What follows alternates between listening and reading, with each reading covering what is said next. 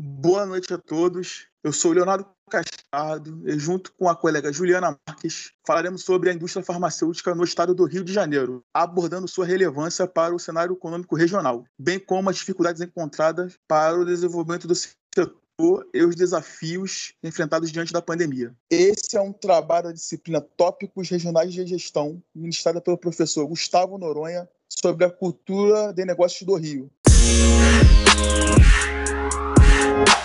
O mercado farmacêutico é um dos mais competitivos, complexos, rentáveis. Muitos setores estão sendo impactados negativamente. Porém, a indústria farmacêutica não apenas sobrevive, mas vem tendo lucros consideráveis. Dados do Anuário Estatístico do Mercado Farmacêutico, edição 2019-20, apontam que o mercado brasileiro faturou nesse período aproximadamente 85,9 bilhões no setor industrial. Atualmente, o estado do Rio de Janeiro ocupa a segunda posição nesse mercado. É um estado promissor, porém necessita de incentivos tributários para que possa se desenvolver. Para entendermos melhor sobre esse setor, convidamos para a entrevista o Luiz Antônio de Souza Paubel. Ele que trabalha há 12 anos na empresa Eurofarma Laboratórios. Primeiramente, eu gostaria de agradecer ao Luiz Antônio por aceitar o nosso convite e compartilhar conosco um pouquinho da sua experiência na indústria farmacêutica. Luiz Antônio, conta um pouquinho para a gente sobre a sua trajetória profissional e a sua função na Eurofarma. Perfeitamente, Juliana, Leonardo, boa noite. Prazer noite. também estar com vocês, espero poder contribuir um pouco da minha experiência. Bom, estou na Eurofarma há 12 anos, trabalho na unidade hospitalar, que é uma unidade é, dedicada exclusivamente aos hospitais, né? A gente, eu atuo diretamente no hospital privado. É, a empresa também tem um outro braço hospitalar que é uma licitação, mas o meu é privado. É, eu fui promovido há cinco anos, eu sou do Espírito Santo, natural do Espírito Santo. Desses 12 anos, né, eu trabalhei sete anos como propagandista vendedor, entrei em 2019, 2009, perdão, e após sete anos houve uma oportunidade de vir para o Rio, né, assumir a gerência distrital aí Rio Espírito Santo, e a função que eu estou até hoje é há cinco anos, então eu coordeno uma equipe de oito propagandistas, são dois no Espírito Santo, seis aqui no Rio, atuando no estado de, de norte a sul, né, todas as regiões, todas as unidades hospitalares, e o, o trabalho desenvolvido hoje é mapear, né, acompanhar o time né, no campo, fazer promoções, enfim, é, negociações, e principalmente hoje na minha função é lidar com um grande grupo, né? Hoje eu já eu atuo fortemente com o grupo Amil, Reddor, né? Uma das minhas funções também é aí. Luiz Antônio, o Rio de Janeiro atualmente possui 32 indústrias do setor farmacêutico, ocupa a segunda posição no país em número de empresas e faturou no período de 2019 2020 8,7 bilhões, o que corresponde a 10,1% de participação no mercado. Como você analisa esse cenário? Esse montante é bem expressivo ou ainda temos potencial para desenvolver e expandir ainda mais esse setor? Perfeitamente. É, ele é um número realmente expressivo, né? Mas o Rio de Janeiro hoje, quando a gente se fala de, principalmente de órgãos públicos, no Brasil hoje é o, o estado que tem maior oportunidade para órgão público. Então, se a gente está falando de, de 8,7, o ideal para o Rio de Janeiro talvez seria uns 12 bilhões, né? É, então, a gente ainda encontra, assim, muitas oportunidades. É, estamos vendo também uma consolidação muito forte, né, de grande grupo comprando hospitais menores, né, e também injetando dinheiro aqui no estado do Rio de Janeiro na área da saúde. Além da estratégia de fusão de algumas empresas, percebemos que no, nos últimos anos a indústria farmacêutica vem perdendo o interesse pelo Rio de Janeiro, levando suas fábricas para outros estados, como São Paulo, Goiás, Pernambuco e Minas Gerais. Na sua opinião, por que isso vem ocorrendo? Existe algo que possa ser feito para que esse problema seja resolvido? Leonardo, boa pergunta. Existe sim. Na realidade, o Rio de Janeiro ele tem uma carga tributária mais alta do Brasil, né? O grande dificultador para as empresas é, com essa carga tributária aqui no, no estado do Rio de Janeiro. Sim, é muito alta, muito alta. Potencial, só que eles acabam tendo dificuldade na hora de repassar os custos, né? Então, é, a gente vê esses outros estados que você citou aí, né, que são estados que estão mais bem preparado para receber as empresas, os, os estados que já estão é, com seus incentivos fiscais já montados, né? a gente sabe que tem uma dificuldade também para conseguir esses incentivos. Então, tem até um fato aqui, né? no meu caso, a gente tem vários parceiros, distribuidores, não são indústria, mas são distribuidores que estão indo para o Espírito Santo, porque no Rio eles não têm incentivo, eles vão para o outro estado que é aqui do lado, colocam essa mercadoria lá e como o estado é um do lado do outro, eles acabam fazendo essa... É questão de logística, né? Justamente. E também violência também um pouco também, né? As cargas é, roubadas, né? E infelizmente cargas importantes estavam indo para os hospitais aqui do, do, Rio de Janeiro e infelizmente a empresa tem que desprezar tudo, né? É, incinerar, porque a gente não sabe por onde passou. Algumas cargas foram recuperadas 100%, né? Sem violação, mas por já ter saído da questão de qualidade, a gente teve que incinerar.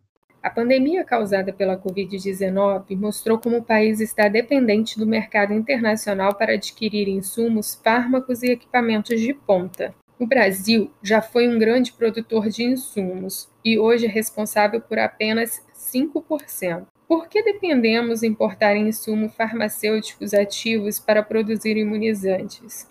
É uma, é uma realidade, acho que mundial, né? Se a gente for analisar, o Brasil ele tem potencial sim, ele é autossuficiente em muitos outros é, matéria-prima, produtos, mas no insumo farmacêutico, os líderes são Índia e China, tá? É, por vários motivos, né? Porque eles têm grande escala, por questões de custo, né? O Brasil, eu falei agora do Rio de Janeiro com relação ao imposto, mas a carga tributária do país, de uma forma geral, é muito alta. Então, para que você consiga produzir tudo isso aqui em grande escala, dificilmente a gente conseguiria isso com essa carga tributária tão alta. Então, o que a gente vê hoje, né, principalmente agora com o Covid, a gente vê uma dependência muito grande dos países, né? A gente está vivendo uma terceira guerra mundial, não é o Brasil, né? Essa dificuldade do Covid é no mundo inteiro, então isso isso dificulta um pouco mais, né? O governo até flexibilizou agora recente aí, né, que os hospitais pudessem importar direto, que as indústrias pudessem importar direto, né, mais volumes, mas a gente está falando de uma crise que ela é financeira, né, que é uma crise econômica, mas principalmente uma crise que ela é de saúde é, humanitária, né? Então, a grande dificuldade do Brasil é não, não ter se preparado, né? A gente está falando de Covid agora recente, mas desde lá de trás da vacina da gripe, né, já tinha uma dificuldade muito grande. Então, essa carga tributária dificulta muito com que a gente consiga ter grandes volumes de matéria-prima no país. Em fevereiro desse ano, o Ministério da Saúde e a Fiocruz lançaram um edital de licitação para a contratação de investidores interessados na construção do novo complexo industrial de biotecnologia em saúde em Santa Cruz, na zona oeste do Rio de Janeiro. O empreendimento vai ampliar a capacidade do Brasil para a produção de vacinas e insumos, reduzirá a dependência de outros países, dando respostas mais rápidas em situações pandêmicas. Como você avalia esse complexo? Então, é, é, eu acredito que esse, essa construção, né, como eu falei anteriormente, o, o país não se preparou, não, não para essa, né, para essa pandemia, mas para outras. E agora é muito difícil você acelerar todo esse processo, né, de construir uma fábrica, de construir sim, uma indústria sim. noite dia. Então, tem uma dificuldade muito grande. Eu, assim, no meu ponto de vista pessoal, eu acredito que esse potencial ainda demore de um a dois anos, né? Então, eu não acredito que isso vai ser tão rápido, né? Uma coisa que a gente precisa ressaltar, o, Brasil, né, é o primeiro país no mundo, né, que tem essa questão de vacinação já há muitos anos, né? O SUS, por mais que a gente sabe que tem muita dificuldade aí de manter os hospitais, é o único país no mundo que faz a prevenção, né? O caso do, do Covid é um caso que a gente não esperava, assim como outras, mas o país ele tem uma resposta muito rápida, principalmente quando a gente fala em gripe, né? Em outras infecções. Então, se a gente for também analisar por esse lado, a gente já tem uma expertise muito grande em produção de vacina. O que a gente precisa ter agora é um grande complexo, como será construído esse, e que a gente tenha capacidade produtiva em matéria-prima, porque, de qualquer forma, no meu entendimento, ainda assim a gente vai precisar de insumos estrangeiros. Ainda sobre o complexo, você acredita que com essa construção caso, ela conseguiria atrair as empresas mais para o Rio ou ainda a questão de insegurança pública, incentivos fiscais, ainda prejudicaria né, uma retomada da indústria aqui no Rio? Acredito que sim, pode sim abrir as portas, né? Eu acho que é fundamental, né, ter mais visibilidade mas eu acho que tem que caminhar junto aí, né, entre também os órgãos, né, principalmente com relação à questão tributária, precisa de ter incentivos, né, porque é, como vocês sabem, a carga tributária do nosso país hoje é muito alta, né, então para a empresa estar tá instalada aqui no Rio de Janeiro, ela precisa ter um incentivo. Eu acredito muito que o governo vai começar a olhar um pouco mais, o governo do Rio de Janeiro vão começar a olhar mais para esse esse ponto que é super importante para a gente. Atualmente aqui no estado do Rio de Janeiro, você acredita que nós temos, no caso, profissionais é, preparados para estimular o desenvolvimento da indústria farmacêutica? Acredito, né? Conheço pessoas competentes, sim, que têm capacidade, total capacidade. Tanto é que a Fiocruz Manguinhos já já até começa a produzir aí a vacina contra a Covid, né, em alta escala, né, em larga escala. Eu, eu, eu, eu sou muito esperançoso, esperançoso, né, com essa questão, principalmente quando se fala aí dos órgãos, né, UF, né, Hospital do Fundão, então são pessoas renomadas que estão engajadas aí para conseguir pesquisar e trazer novidades aí para a gente. A gente fala muito sobre o Covid, né, mas não é só o Covid, a gente sabe que tem o câncer, né, tem muitas outras coisas aí que precisamos avançar e muito ainda. É, e outro fator também que a gente observa é que muitos profissionais eles acabam saindo aqui do Rio de Janeiro e indo para outros estados, né? Agora tem até uma brasileira na NASA, né? Então assim as pessoas eles vão se movimentarem. Então a gente está falando de incentivo, incentivo fiscal. Esse incentivo ele serve para tudo, né? Incentivo profissional, né? Incentivo de novas escolas, de novas empresas, então com certeza eles vão migrar sim para outros estados, outros países, principalmente, principalmente o que a gente tem visto aí, né, países, né, eh, Canadá, Estados Unidos, com um déficit muito grande de profissional. Então eles acabam migrando para outros países, sim, além dos estados, né. Diante desse cenário pandêmico, como têm sido os resultados da empresa? No caso, a Eurofarma. Não, resultados, assim, astronômicos, né? Só para vocês terem ideia, a gente tem uma cota mensal Brasil de 38 milhões e no mês de março a gente vendeu 130 milhões. Então a gente vendeu 100 milhões a mais do que era a nossa cota, né? É, claro que é o grande fator é o Covid, né? Foi o Covid, mas a gente sabe também que quando o Covid passar, que esperamos que muito em breve volte às cirurgias, a gente consiga alavancar novos negócios, manter muito do que a gente tem conquistado hoje. Estou falando mais especificamente da minha unidade, que é hospitalar, né? Mas a unidade de oncologia, ela não está não tá de vento em polpa, até porque a gente sabe que o paciente oncológico, ele é suscetível, né, aos vírus, é então vulnerável, né? Baixa.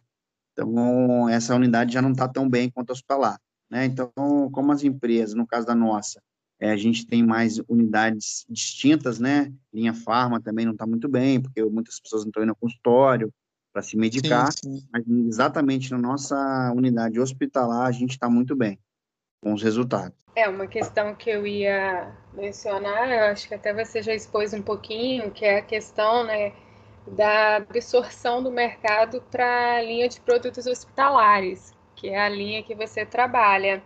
Algumas empresas, mesmo sendo hospitalares, né, algumas são mais direcionadas com produtos para cirurgias, né? Como a gente não está tendo cirurgia, oncologia, e o nosso no nosso caso, a gente tem essa unidade hospitalar que tem muito produto, que é antibiótico e que é kit intubação, a gente está conseguindo alavancar grandes negócios, assim como mais uns dois concorrentes.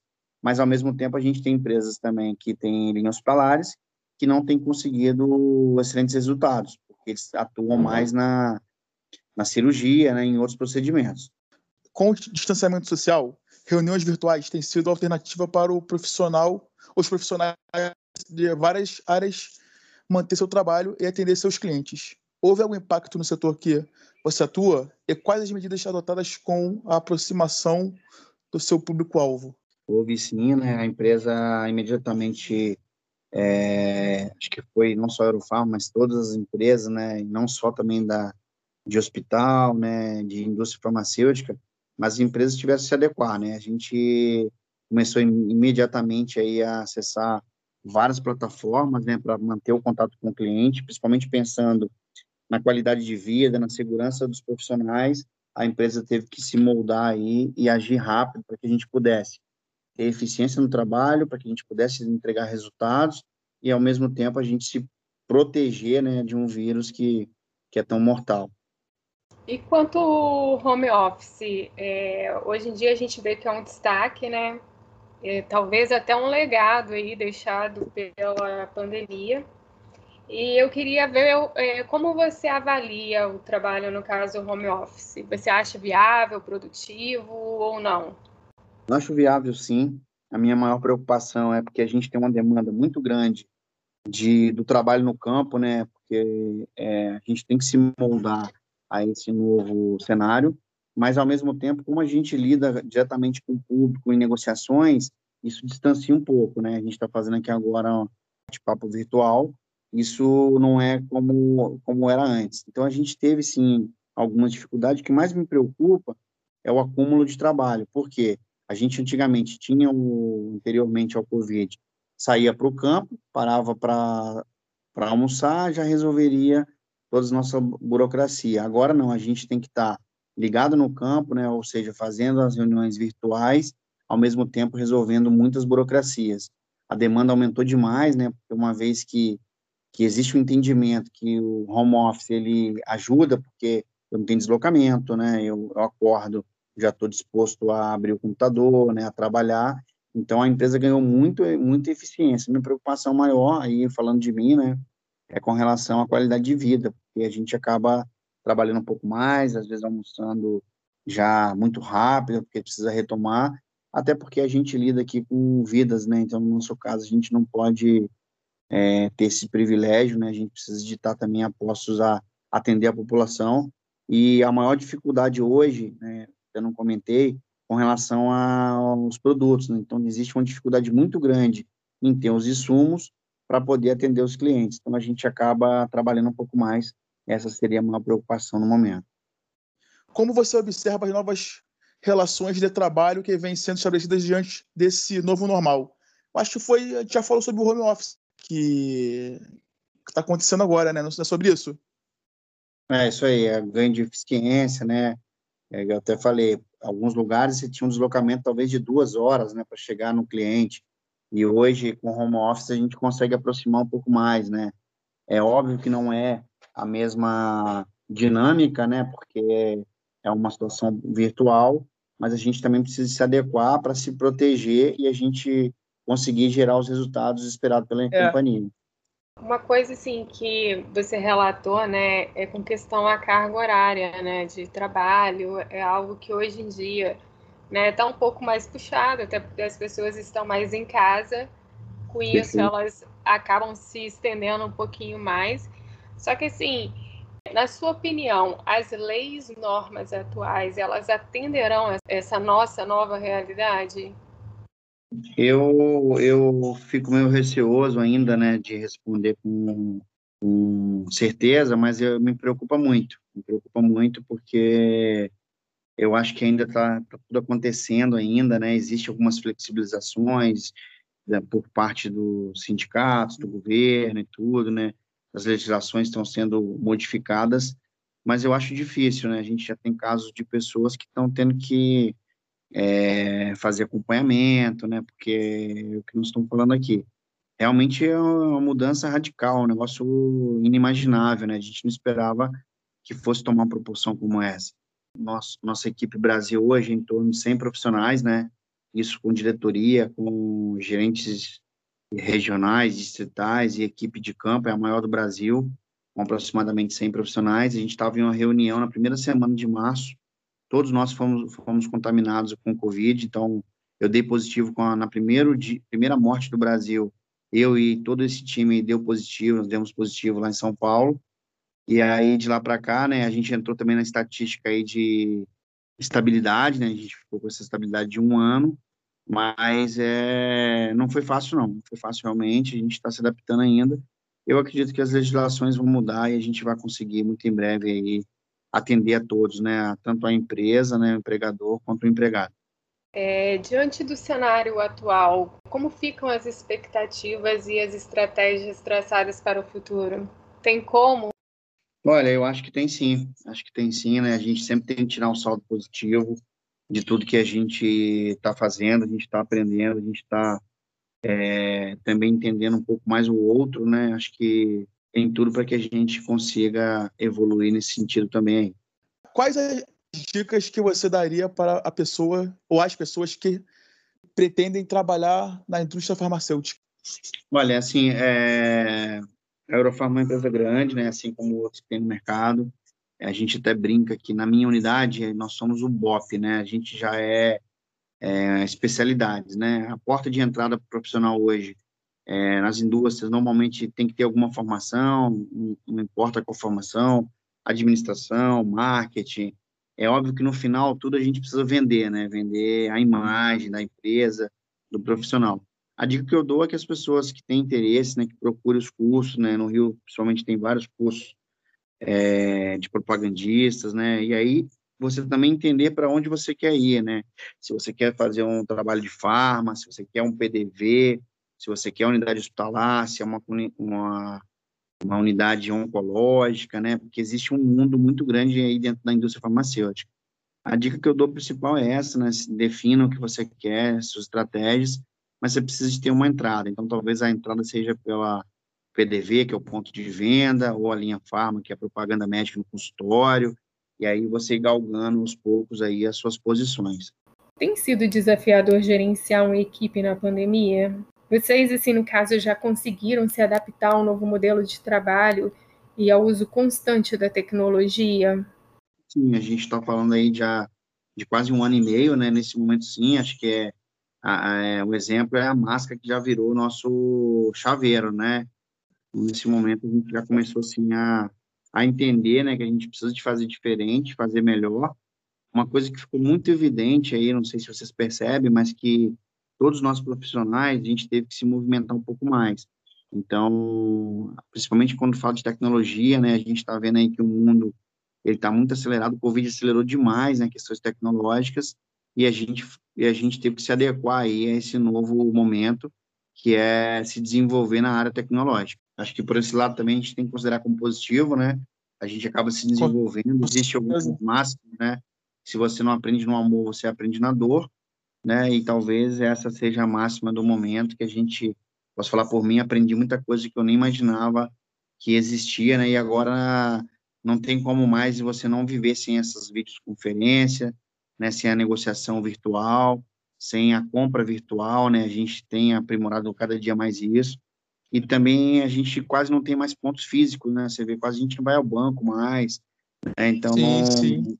o que a gente precisa mesmo de ir, que é o caso do hospital, não tem como, né, mas ainda assim, você tem uma telemedicina que hoje o médico consegue te consultar em casa, então tudo isso também mostra para nós uma evolução, uma evolução muito rápida. Evoluindo, né? Perfeitamente. Uma coisa que eu falo muito para o meu time todos os dias, né? Falo para mim, primeiro para mim, depois para o meu time, é que quando isso tudo passar, a gente tem que estar tá pronto, né? Tem que estar tá pronto, porque a gente voltando para esse movimento híbrido, nós vamos estar tá no campo e vamos estar tá de home. Então, não tem volta, a gente precisa de cada dia mais aprender a mexer com a tecnologia. É, não pode ser um bicho, não pode ser um monstro, né? Isso tem nos auxiliado muito, mas a gente tem que usar ela a nosso favor sempre. É, então, é, vamos finalizar essa entrevista. Né? Mais uma vez, eu gostaria de agradecer a presença do Luiz Antônio. Para a gente foi eu muito também, esclarecedor. Muito. E muito obrigado, Luiz Antônio. Bom, é isso. Obrigado vocês aí, né? Boa sorte, sucesso. É, se tiverem algum dia interesse em vir para a indústria, existe sim muitas oportunidades não são oportunidades que acontecem toda hora, mas é, a indústria também ela remunera muito bem, né? ela dá uma qualidade de vida, e aí se pensar em migrar para uma área, é uma área também importante aí da administração.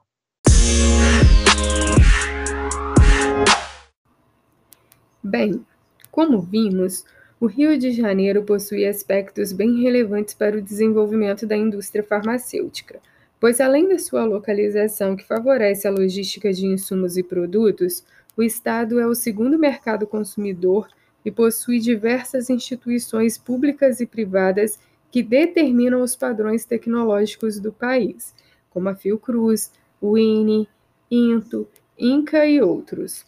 Porém, atualmente o Rio de Janeiro, com ICMS a 20%, representa o estado mais caro para a produção farmacêutica, o que tem impactado bastante no desenvolvimento desse setor. Para solucionar esse problema, além de incentivos fiscais e investimento nas áreas de segurança pública e pesquisas e desenvolvimento, também é necessário estabelecer parcerias entre as diversas instituições do setor com as instituições de ensino, a fim de promover um ambiente propício para inovação e crescimento. A gente fica por aqui e obrigada a todos pela atenção.